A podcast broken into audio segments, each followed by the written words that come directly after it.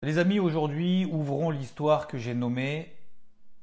Merde, j'ai oublié le bouquin. La petite bête qui monte, qui monte, qui monte, qui monte, qui monte. Après des semaines, des mois, des années, la petite bête ne cesse de monter. Et plus elle monte, plus de chances elle a de se faire mal si elle tombe. Des obstacles, il y en a et il y en aura toujours. À commencer par ce dont tout le monde parle depuis des jours, le plafond de la dette. La petite bête n'est pas folle. Elle ne croit pas tout ce qu'on lui raconte, car elle connaît cette histoire vieille de 100 ans. La première puissance mondiale va-t-elle entrer en faillite? Non. La Chambre des représentants et le Sénat ont voté pour un relèvement du plafond de la dette jusqu'en 2025. Joe Biden, qui visiblement n'a plus toute sa lucidité, n'a plus qu'à signer s'il y arrive, avant lundi 5 juin. Bon, ça tombe bien parce que c'est demain. Alors la petite bête a déjà noté dans son agenda très organisé qu'il ne faudra pas paniquer en 2025 lorsqu'il faudra s'endetter encore plus pour éviter la faillite des États-Unis. Comment la petite bête peut-elle trouver la force pour continuer à monter? Car dans cette petite bourgade, on disait que les arbres ne montent pas jusqu'au ciel. Certains disent même que les bonnes nouvelles peuvent être des mauvaises. S'il y a plein de créations d'emplois, si les salaires montent, si la consommation est là, alors il y a inflation et s'il y a inflation, il y a des taux qui vont rester là-haut. Le dollar américain monte, les taux montent, les actions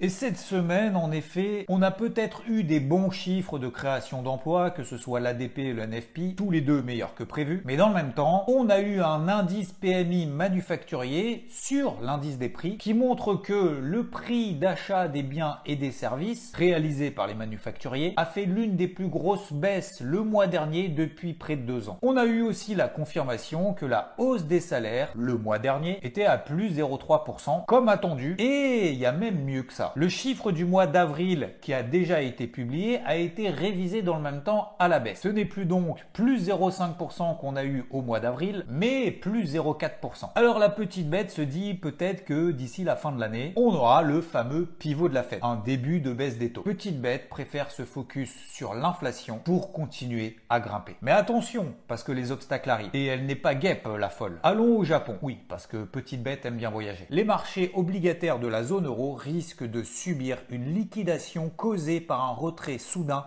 des investisseurs japonais si la Banque du Japon met fin à sa politique monétaire ultra libre, a averti la Banque Centrale Européenne. Christine, qu'est-ce que tu nous fais là? Christine voudrait que le Japon n'arrête pas la planche à billets. Et Christine a peur, car il y a un premier signal d'alerte, arrêt du maintien des taux d'intérêt, parce que l'inflation a augmenté à un rythme le plus rapide depuis 40 ans. Alors petite bête va maintenant en Chine, l'économie chinoise repart, mais c'est compliqué depuis la sortie du Covid. Reprise fragile et inégale, importation et investissement immobilier en chute, confiance des entreprises pour les 12 mois à venir au plus bas depuis 7 mois. Et petite bête prend note, mais ne s'arrête pas là. Et oui, le périple n'est pas fini. Direction la Turquie. La livre turque est au plus bas de son histoire, plus de 20 livres pour 1 dollar américain. Alors tu te plains de l'inflation, la petite bête te dira qu'il y a pire. 85% d'inflation, fuite des capitaux. En 10 ans, le volume d'actions et d'obligations détenues par les étrangers a chuté de 85%, ce qui représente 130 milliards de dollars. Alors petite bête est méfiante, mais ça ne l'arrête toujours pas et monte, monte, monte avec sa casquette verte, parce que pour elle, le plus important, c'est que l'inflation se calme. Et d'ailleurs, en zone euro, on a eu des chiffres qui ont été publiés cette semaine. Elle est passée de 7% à 6,1%. Un plus bas depuis l'invasion de l'Ukraine par la Russie. Et c'est même mieux que les 6,3% attendus. Faudra même d'ailleurs continuer à remonter les taux d'intérêt en zone euro parce que l'objectif des 2% est encore bien loin. Et petite bête a eu très chaud cette semaine parce qu'on s'est